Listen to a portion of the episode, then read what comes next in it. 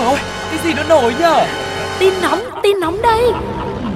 Thế buồn cười lắm à? Còn hơn cả buồn cười ý. Chuyện là như thế này này. Ui sao bí hiểm thế? Thế rốt cuộc là vì sao? Như thế nào? Nghe đi rồi biết. Nóng bỏng tai Và bây giờ sẽ là thời gian của nóng vòng tai, không gian với rất nhiều những câu chuyện thú vị, hấp dẫn và có lẽ là sẽ rất nhiều những cái tính từ dành cho những câu chuyện mà chúng tôi đã mang đến cho mọi người. Thế thì điều bất ngờ đang chờ đón tiếp theo sẽ là gì? Hãy cùng đến với một phần quen thuộc đó chính là Nhất định phải bàn.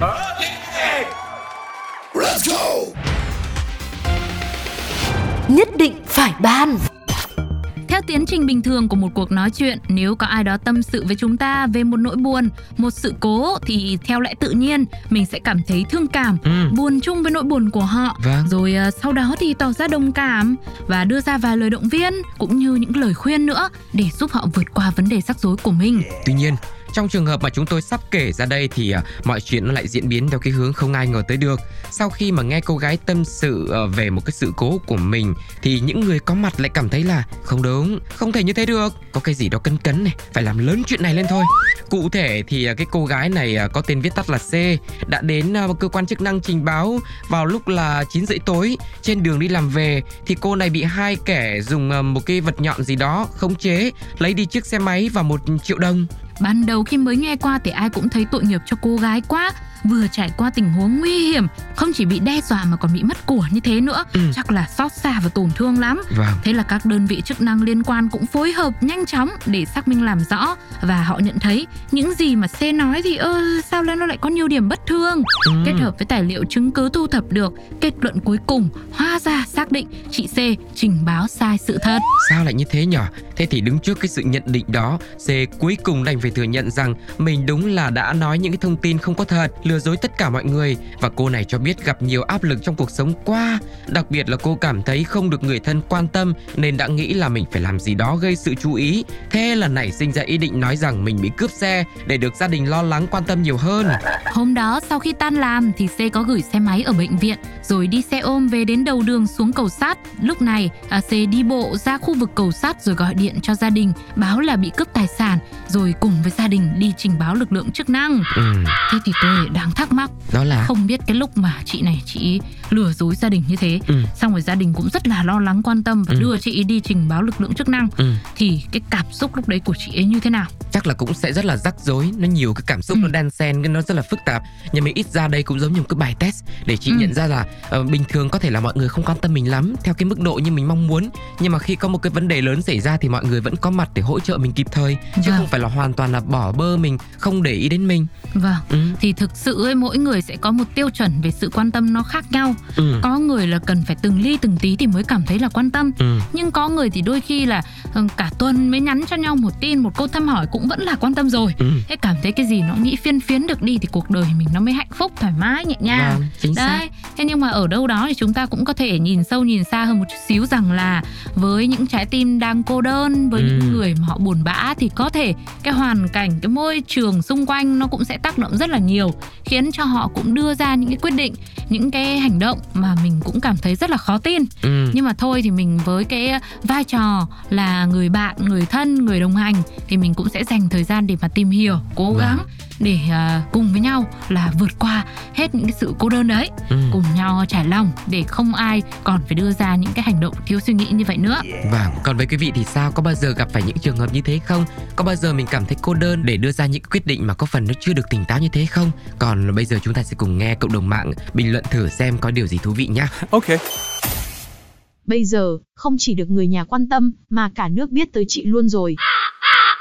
Thấy tội quá à, mà tội này không biết bị phạt nhiêu tiền đây.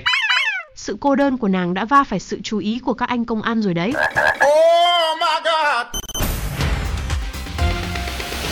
Nhất định phải bàn nếu quý vị có sở thích xem phim thì để ý sẽ thấy có một mô tuyếp rất quen thuộc đến nhàm chán nhưng mà hàng bao nhiêu năm nay vẫn luôn được sử dụng đi sử dụng lại trên màn ảnh từ phim hành động, phim kinh dị cho tới các bộ phim truyền hình dài tập về tình cảm gia đình cũng không thể không xài cái mô tuyếp này. Tình tiết mà chúng tôi nói tới đó là đạo diễn sẽ sắp xếp cho một nhân vật nào đó đi ra khỏi nhà, ví dụ như là đi làm nhưng mà vì một lý do nào đó người ta lại phải quay về nhà. Ví dụ như vì đau bụng quá hay là để quên đồ chẳng hạn. Và chính cái khoảnh khắc mà người này mở cửa bước vào nhà thì sẽ có một tình tiết bất ngờ được cài cắm vào để khiến bộ phim thêm phần kịch tính cao trào. Ừ, nhưng mà đó chỉ là trên phim thôi. Chứ ngoài đời thì à, cũng thế. Ừ. chỉ là không ai ngờ đời mình lại như một thước phim. Mà thước phim này thì cũng không hề vui vẻ hạnh phúc tí nào số là có một cặp vợ chồng trẻ hôm ấy là cũng đi ra khỏi nhà rồi. À, rồi cũng là để quên đồ. Ừ, rồi cũng quay về nhà để lấy đồ. Ừ. và rồi khi mở cửa nhà ra thì ừ, không có gì xảy ra hết. Nhưng khi mà mở thêm một lớp cửa nữa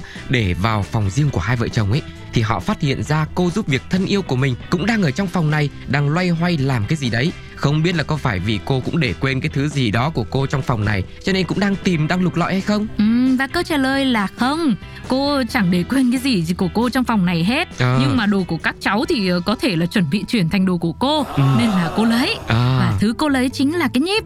Cái Ừ. nhíp này là cụ thể cô dùng để gắp tiền tiết kiệm của hai vợ chồng chủ nhà. Úi rồi lúc hỏi thì cô không nói gì hết. Không có biết không có nhớ và cô cũng không quên nở một nụ cười thật tươi và tự tin. Vâng, thế thì hai vợ chồng này cũng đã dùng đủ mọi cách rồi. Hù dọa là báo chính quyền thì cô vẫn bảo là cô chả nhớ gì cả. Thì ờ, chắc cũng nhiều lần rồi sao mà nhớ được đúng không ạ? Vì lúc mà kiểm cái số tiền giấu ở trong phòng của cô ấy Thì thấy còn nhiều hơn cả cái số tiền tiết kiệm trong cái bé heo của chủ nhà tiết kiệm bấy lâu nay nữa cơ.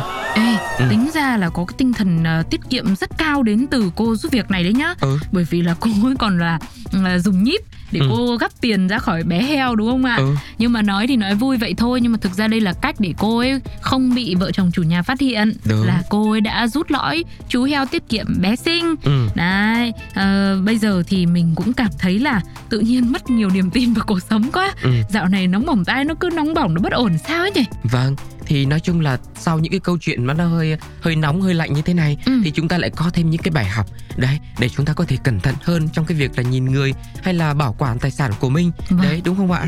Ừ, chắc là đúng rồi đấy. Thế thì quý vị thì nghĩ sao ạ? Quý vị có thấy đúng không ạ? Hãy chia sẻ cùng với Sugar và Tuko bằng cách để lại bình luận trên ứng dụng FPT Play nhé. Còn sau đây thì sẽ là một số những bình luận rất là thú vị về câu chuyện này. Chắc cô quen tay hay dùng nhíp mà lần này gắp nhầm tí, các cháu thông cảm. Cô gấp ra cũng cất trong phòng, cũng giữ lại, chứ có xài đâu mà, hu hu hu. Cô giúp việc nhà mình, trước lúc nghỉ, con lấy luôn cả con heo đất, chứ cô không thèm gấp, chắc tài gấp tốn thời gian.